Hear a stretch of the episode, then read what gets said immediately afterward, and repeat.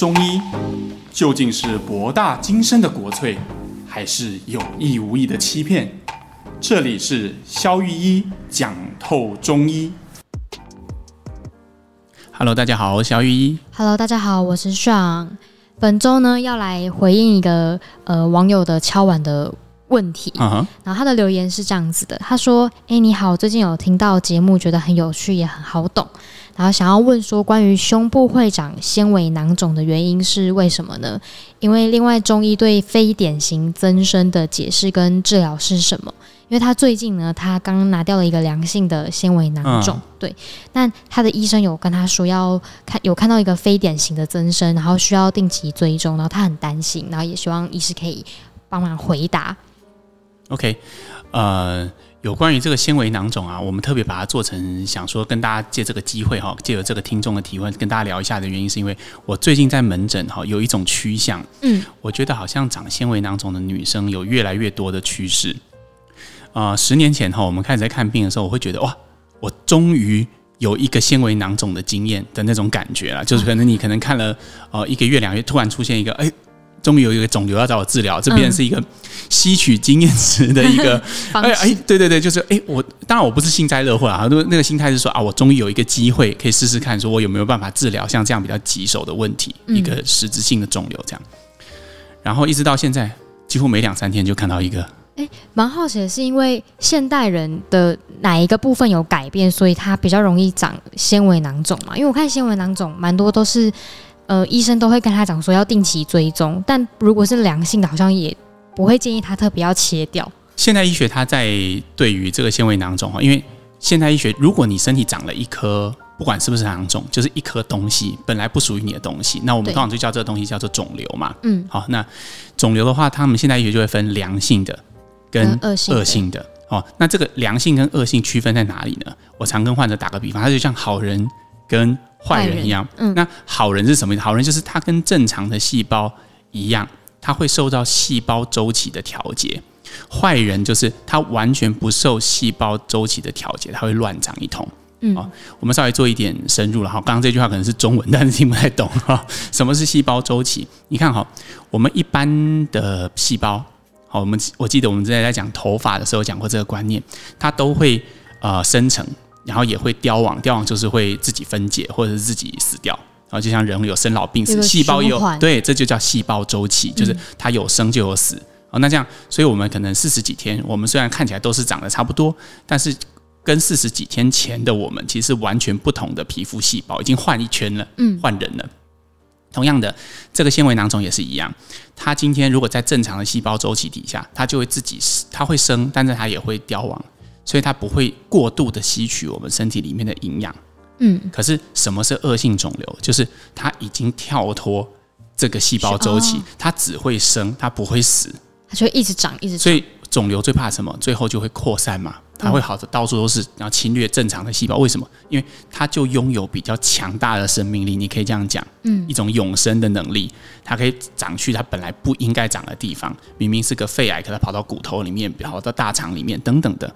所以这些它细胞之所以有侵略别人能力，是因为它生命力特别旺盛，就像打不死的蟑螂一样。嗯、所以其实我们是用细胞的形态来区分它到底是良性还是恶性的。性的良性就是长得跟很善良的，就是我们通常医学上叫很 benign 的，就是很善良的意思，就是它在它受到细胞周期的调控，所以它问题不大。嗯，恶性就是它长得奇形怪状，好，或者是它长得跟一般人不一样，也就是刚刚这个听众讲的非典型，所以。讲非典型增生的时候，就是说你没有办法，现在没有办法判断他到底是好人还是坏还是坏人。他长得就是一种，你既不像好人，也不像坏人，可是也不到坏人的程度。你有一点长得跟一般的细胞不太一样。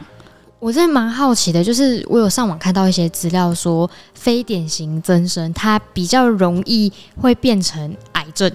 那为什么它会容易变成癌症？对啊，就是你看，就像我们刚刚讲的嘛。嗯坏人就是癌症嘛，他不受细胞周期的调控；好人就是会受细胞周期调控，他就是好人嘛。那非典型就是他既不像好人，也不像坏人，他就介在中间。所以医生看到非典型的细胞，就会认为说，你是不是快要变化黑化了？对不对？因为你已经不太像好人的样子嘛，你长得有点怪怪的，那你是不是快要变坏人？那变成坏人就是癌症啊。所以通常找呃看到非典型细胞，医生就会用这个字，就叫非典型增生，就是诶，它好像有一点异常的在增生哦，因为它凋亡有点慢，可是它又还不到很坏的程度，所以通常很密集的追踪就是需要的，因为一旦当它变成坏人的时候，我们就需要动手。对对对对对。哦那像就是呃纤维囊肿啊，就是蛮多是看病的时候，然后西医都会建议说，可能不切除，或是因为我记得看一些案例说，它不会只长一个，它可能会有好多小的，然后都会建议用追踪的，不切除。那医师你觉得怎么看？是这样子，因为我们刚刚讲是非典型增生嘛，是很像好人或坏人中间的。那你刚刚讲纤维囊，它就百分之百是好人。好人所以好人当然就可以有选择和平共存嘛，对不对？嗯。因为反正只要你不要每天去摸它，好像也不会有对你生活造成什么妨害，它也不会过度的吸取你身体的能量跟营养，也不会耗掉你太多的资源，所以我们就可以跟它选择和平共存。可是为什么还是要追踪？因为好人有没有可能会变坏人？有可能，有可能。对，所以我们唯一要追踪的理由就是他还是有可能变成坏人，而且通常变坏人之前会有几个前奏。哦，他前奏是？对，就是。呃，比如说你本来好人长得很慢嘛，比如你可能本来是一公分，诶，可能隔了三五年追踪，诶，还是一公分，或是稍微长大一点变成一点三、一点五，那都很正常。但是变成坏人，因为他跳出了细胞周期的调节，他不会凋亡，所以他变大速就会变快。所以比如说，突然你半年追踪之后发现，诶，一公分突然变五公分，那这时候我们通常不管他是好人坏人，我们都会建议切掉。为什么？因为他好像快要变坏了，先把它砍掉。对对，我们预先先做掉它这样子。所以我们永远都在。在良性跟恶性之间，我们就在探讨它到底是好的还是坏的，它有没有恶性化的可能？好，那追踪完全就是为了恶性化的可能。哦，网络上很多在讲说，如果吃太多的补品，嗯，会造成长乳房肿瘤。我虽然大家都这么说了，但是我自己是不这么看呐，因为一般来说哈，我们回到刚开始这个听众的问题嘛，他说为什么嘛？我们刚回避了这个问题嘛，嗯。呃，当然，你提到你提了一个网络上盛行的说法，就是你可能吃了一些不应该吃的东西嘛。对。那大家总是有这种幻觉嘛，我得了什么病就一定是我什么吃了什么不应该吃的东西。嗯。我不知道大家有没有听过一本书叫《巨婴国》。巨婴，我好像听过。对，他就在讲说，呃，基本上很多我们会把很多健康的因素都归咎于我们吃什么。不吃什么啊？每天都在吃，应该吃什么，不应该吃什么，中间做纠结。纠结。但是实际上，从来没有人问过医生说，我去运动会不会改善？因为大家都不想运动嘛，大家只想用吃来解决问题，好像是巨婴现象。好，离题了。回到回到这件事情了。好，我认为吃的影响不大。我临床经验哈是，呃，欲的影响，忧郁的郁哈，郁的影响比较大。有他个别那个纠结的纠结的影响比较大哈。根据临床的观察哈，也根据很多功能医学他们现在做的一些统计跟研究哈，有几个地方我们刚刚是压力的反应点，好，比如说甲状腺的结节、甲状腺的肿瘤，嗯，好，胸部的纤维囊肿，好，良性的或者是恶性的，然后再来子宫和成卵巢的囊肿，比如说肌瘤啦、腺肌症，包括我们之前提过的巧克力囊肿，好，这些其实都和郁有关系。好，那我们中医讲的郁，其实不仅仅是忧郁，就是心情上的郁，它也是反映一种生理的一种气机的不顺畅。我们可以这样讲一讲气机不顺畅啊，比如说像如果有一条河流，啊，这条河流它如果是直的，那水流如果一直都很通畅，其实它不会造成任何的淤泥嘛。对。但是今天如果玉是什么样？就是它感觉，比如说这个地方河道正好有一个弯曲。会留下很多沙石，你每次水流到这边就要转弯呐，它就会有很多沙石会沉积下来。对，那所以玉其实是不通，那不通就会造成阻滞，这是中医看人体气机流流动性的一种基本概念。嗯，所以我们在看这个问题的时候，为什么你会长出这一颗？为什么？比如说啊、呃，比如说 A 会长出这一颗，但是 B 不会？那可能原因就是因为一个人的河道是通畅的。一个人河道是不通畅的，这是就刚刚我们讲那些细胞恶不恶性再上一层的问题，就是在整体呃气血和能量的流动上面是不是顺畅的问题。哦，那如果像已经有一个人他已经长了纤维囊肿，嗯，那他有可能依靠中医的调理，然后让纤维囊肿缩小甚至不见吗？呃，这个是很有机会的。哦，好，但是一定要先提醒听众了哈，就是说如果你是恶性的。哦我记得我以前节目有讲过，在讲中医师那一集哈，就是你一定要接受正式的治疗，不要这因为害怕的关系退缩。但是如果你本来就只是要观察，那这时候除了坐着不动之外啊，观察等他好人哪一天会变成坏人，除了这样坐以待毙之外哈。嗯好像感觉一种人为刀俎我为鱼肉的感觉，就是，哎，随时看他有没有变恶性哈，就等着哪一天医生突然宣判说，哎，他这次长得很快，哎，他好像有点非典型妊娠，哎，他癌化了，我建议你把乳房切掉，这样之类的，嗯。啊，除了坐着等这件事发生，你还有一个很好的选择，就是找中医调理，嗯，因为根据我的临床经验哈，如果说你解决了身体气机上的瘀，很多这种良性肿瘤都会缩小。哦，因为毕竟它是因为。淤泥，所以累积在那边的。但是很多患者哈，我这边必须要澄清一下，很多患者会误会了我们这个药的作用。嗯，他以为是我们用了什么功法的药，去把他的身体呃把那颗东西给攻出来，或者把那个淤血给化出来，然后好像好像你弄了一支水蛭进去把那个东西给吸掉这样。这样其实并不是这样的，我们做的是河道改善工程，也就是可能它本来河道是弯的嘛，我们做的是截弯取直。就是整整治，对，我们是整治河流，重新盖那个八大建设。对对对，所以当你的河流的流动性增加，嗯，所以你的淤泥就会自然的被带走。所以其实靠的是你身体的自愈力，就是你自己修复自己的能力。只是本来因为环境不好，所以你的自愈力无法充分的被展开跟发挥。但是，一旦环境有改善的时候，你就可以发挥你本来，因为它本来就是两。良性的嘛，它就会凋亡，就会顺着走这样子。对，所以为什么恶性的？回到那个话题，为什么恶性我不鼓励这样做？因为恶性它已经跳脱细胞周期了，不管你怎么改善环境，都无助于它继续肆虐你的身体。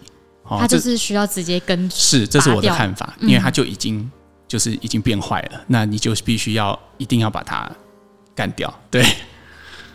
那像就是有长囊肿的人，他可能会因为他个每个月嘛，我记得网络上教的那个乳房检测，或者说月经走之后，嗯、然后按压胸部检查有没有怪怪的。嗯，可是我自己有发觉说，好像网络上蛮多人都说他平常就有乳房胀痛的问题，就是他为什么会平常就有乳房胀痛？不都是通常乳房胀痛都要周期性的，比如月经来前啊胀痛。Okay, 这是一个很好问题啊。一般来讲是这样哈，我们乳房胀痛通常要分成周期性跟。非周期性的，为什么要这样分？你看哈，你如果上去查很多囊肿的症状啊，都是写非周期性的乳房胀痛，你需要去做检查。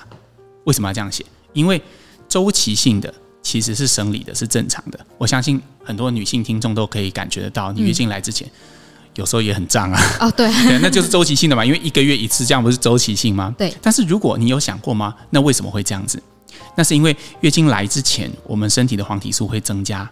这个时候，你身体的水分会堆积在身体里面，包括乳房。嗯，所以这时候你身体觉得肿胀是正常的。好，但是如果你连呃不是在周期的时候，就是不是来月经之前，你都会觉得胀，那代表占据的东西就不是水了，可能就是某个东西。哦，多长出来。对，那这个多长出来的就有可能是实体的肿瘤。那实体的肿瘤，西医就要。叫你去做检查，检查之后就要分它是好的还是坏的。又回到我们刚刚的问题上，嗯，对。哦，所以那种胀感相当于就是一种痛感，可以这么说。因为其实我们身体是没有胀的受气的，嗯，所以其实胀跟痛其实只是程度的差别而已。我相信女生胸胀的时候就是这样嘛。这次胸胀如果不厉害就是一点点，如果胀到很胀的时候，就是你碰到它就会痛嘛。嗯，所以它其实是同样的受体，但是不同的刺激程度。好像我轻轻捏你，你是觉得痒；但重重的捏你就觉得痛，这样。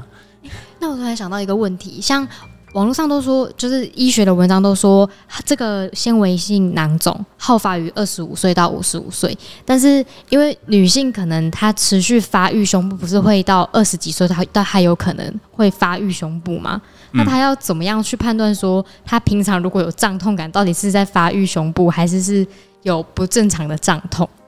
一个点就是，如果你是周期性的，都是在月经前的，那可能比较正常嘛。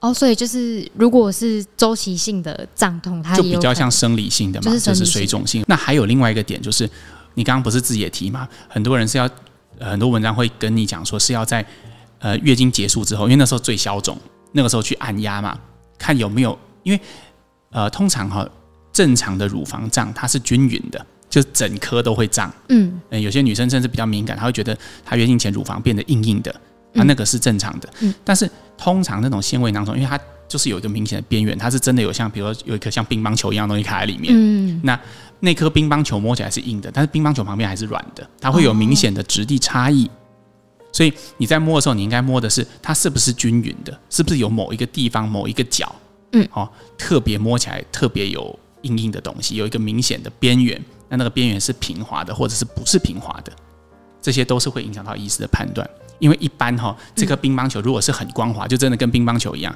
它会比较偏向良性的。哦。但是如果它的边缘摸起来是有棱有角的，硬硬一块，就长得那个怪怪的，然后好像石头一样，有可以摸到一些棱角，那个通常恶性化的可能性就高一点。高。对，但是当然良性恶性不是看光看表面，那只是统计，你还是要去看里面的细胞，就像你刚刚说的，需要做切片这样。哦，了解。那刚刚前面医师有提到说，就是现在的那个。病例关于这个类型的越来越多了，嗯，然后医生的观察会觉得说，为什么会有这样的现象？好，我刚本来不想讲这一段哈，就是因为我觉得这一段没有科学根据啊，大家参考就好。就是我刚刚提到压力反应点嘛哈，其实我真的认为这个是，嗯，刚刚我们提到几个地方哈，甲状腺、胸部啊跟妇科啊，都正好是我们中医讲的肝经循行会经过的位置，嗯，所以。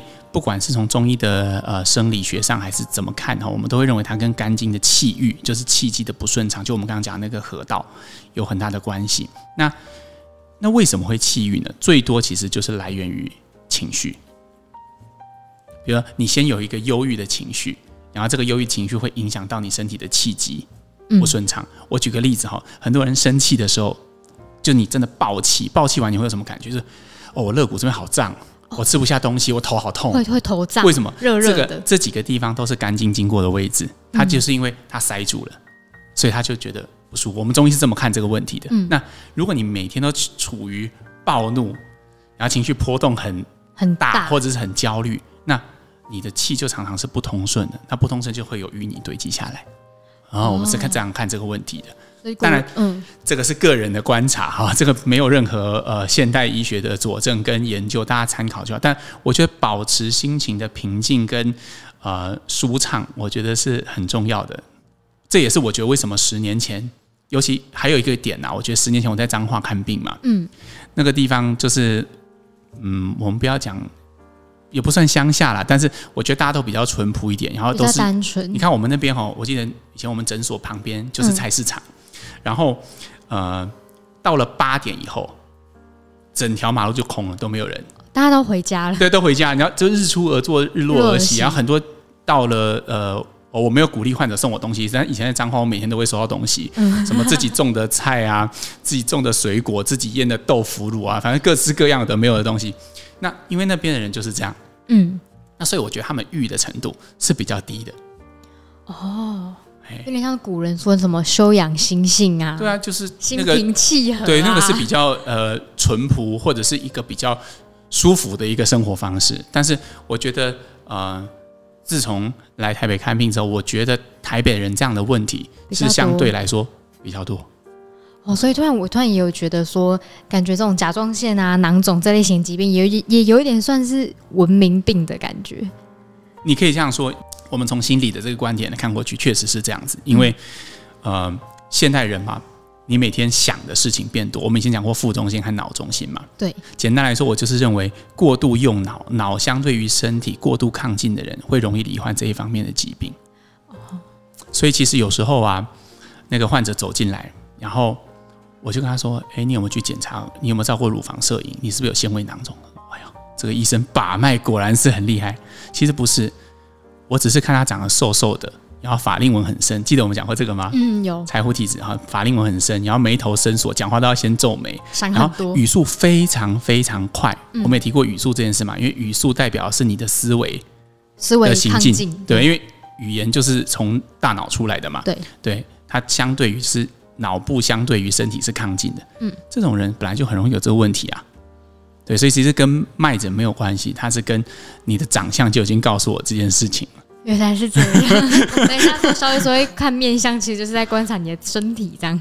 对啊，因为其实这个也是望诊嘛。嗯，我们之前听过四诊，就是望闻问切。其实望是第一个嘛，他从患者才刚走进来，就在看，就已经，我们就已经要能够收集到部分的资讯嘛。嗯、对啊，那还有像。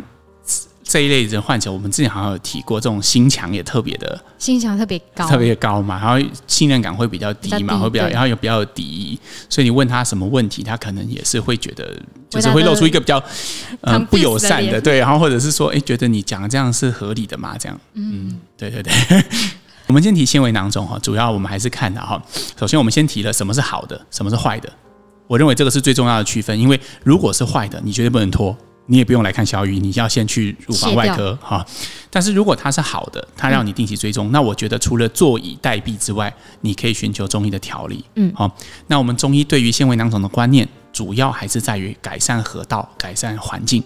啊，我们认为它是一种干预，是一种淤积，所以我们要让它不淤积，我们就要截弯取直，把你的河道弄通顺。那靠着你本身天生的水流、自然的代谢，把这些东西代谢掉，它是有机会的，而且是有很高的机会的。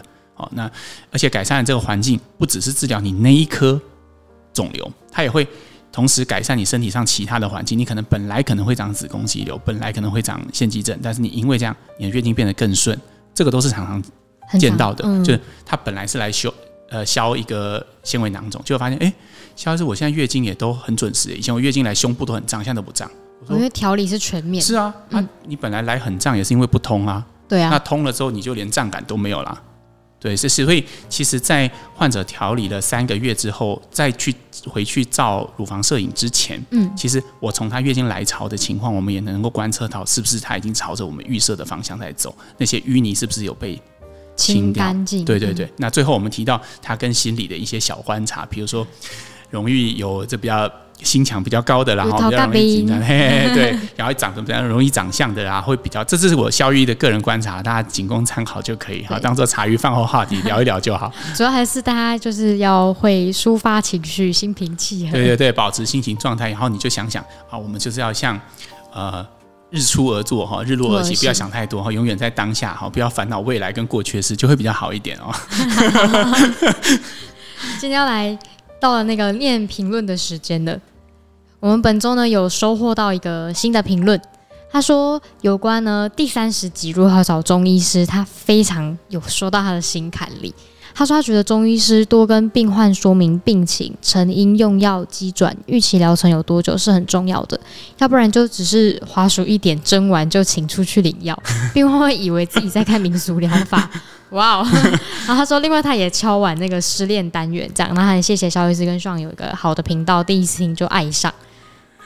OK，感谢这位听众了哈。但是那个民俗疗法哈，一点滑鼠就出去领药，那个我们不要评论了哈，免得又不小心又失控了哈。好，那我非常谢谢这位听众给我们的鼓励，因为其实在录那一集之前哈，我们也是非常的纠结了哈。对，想了蛮多。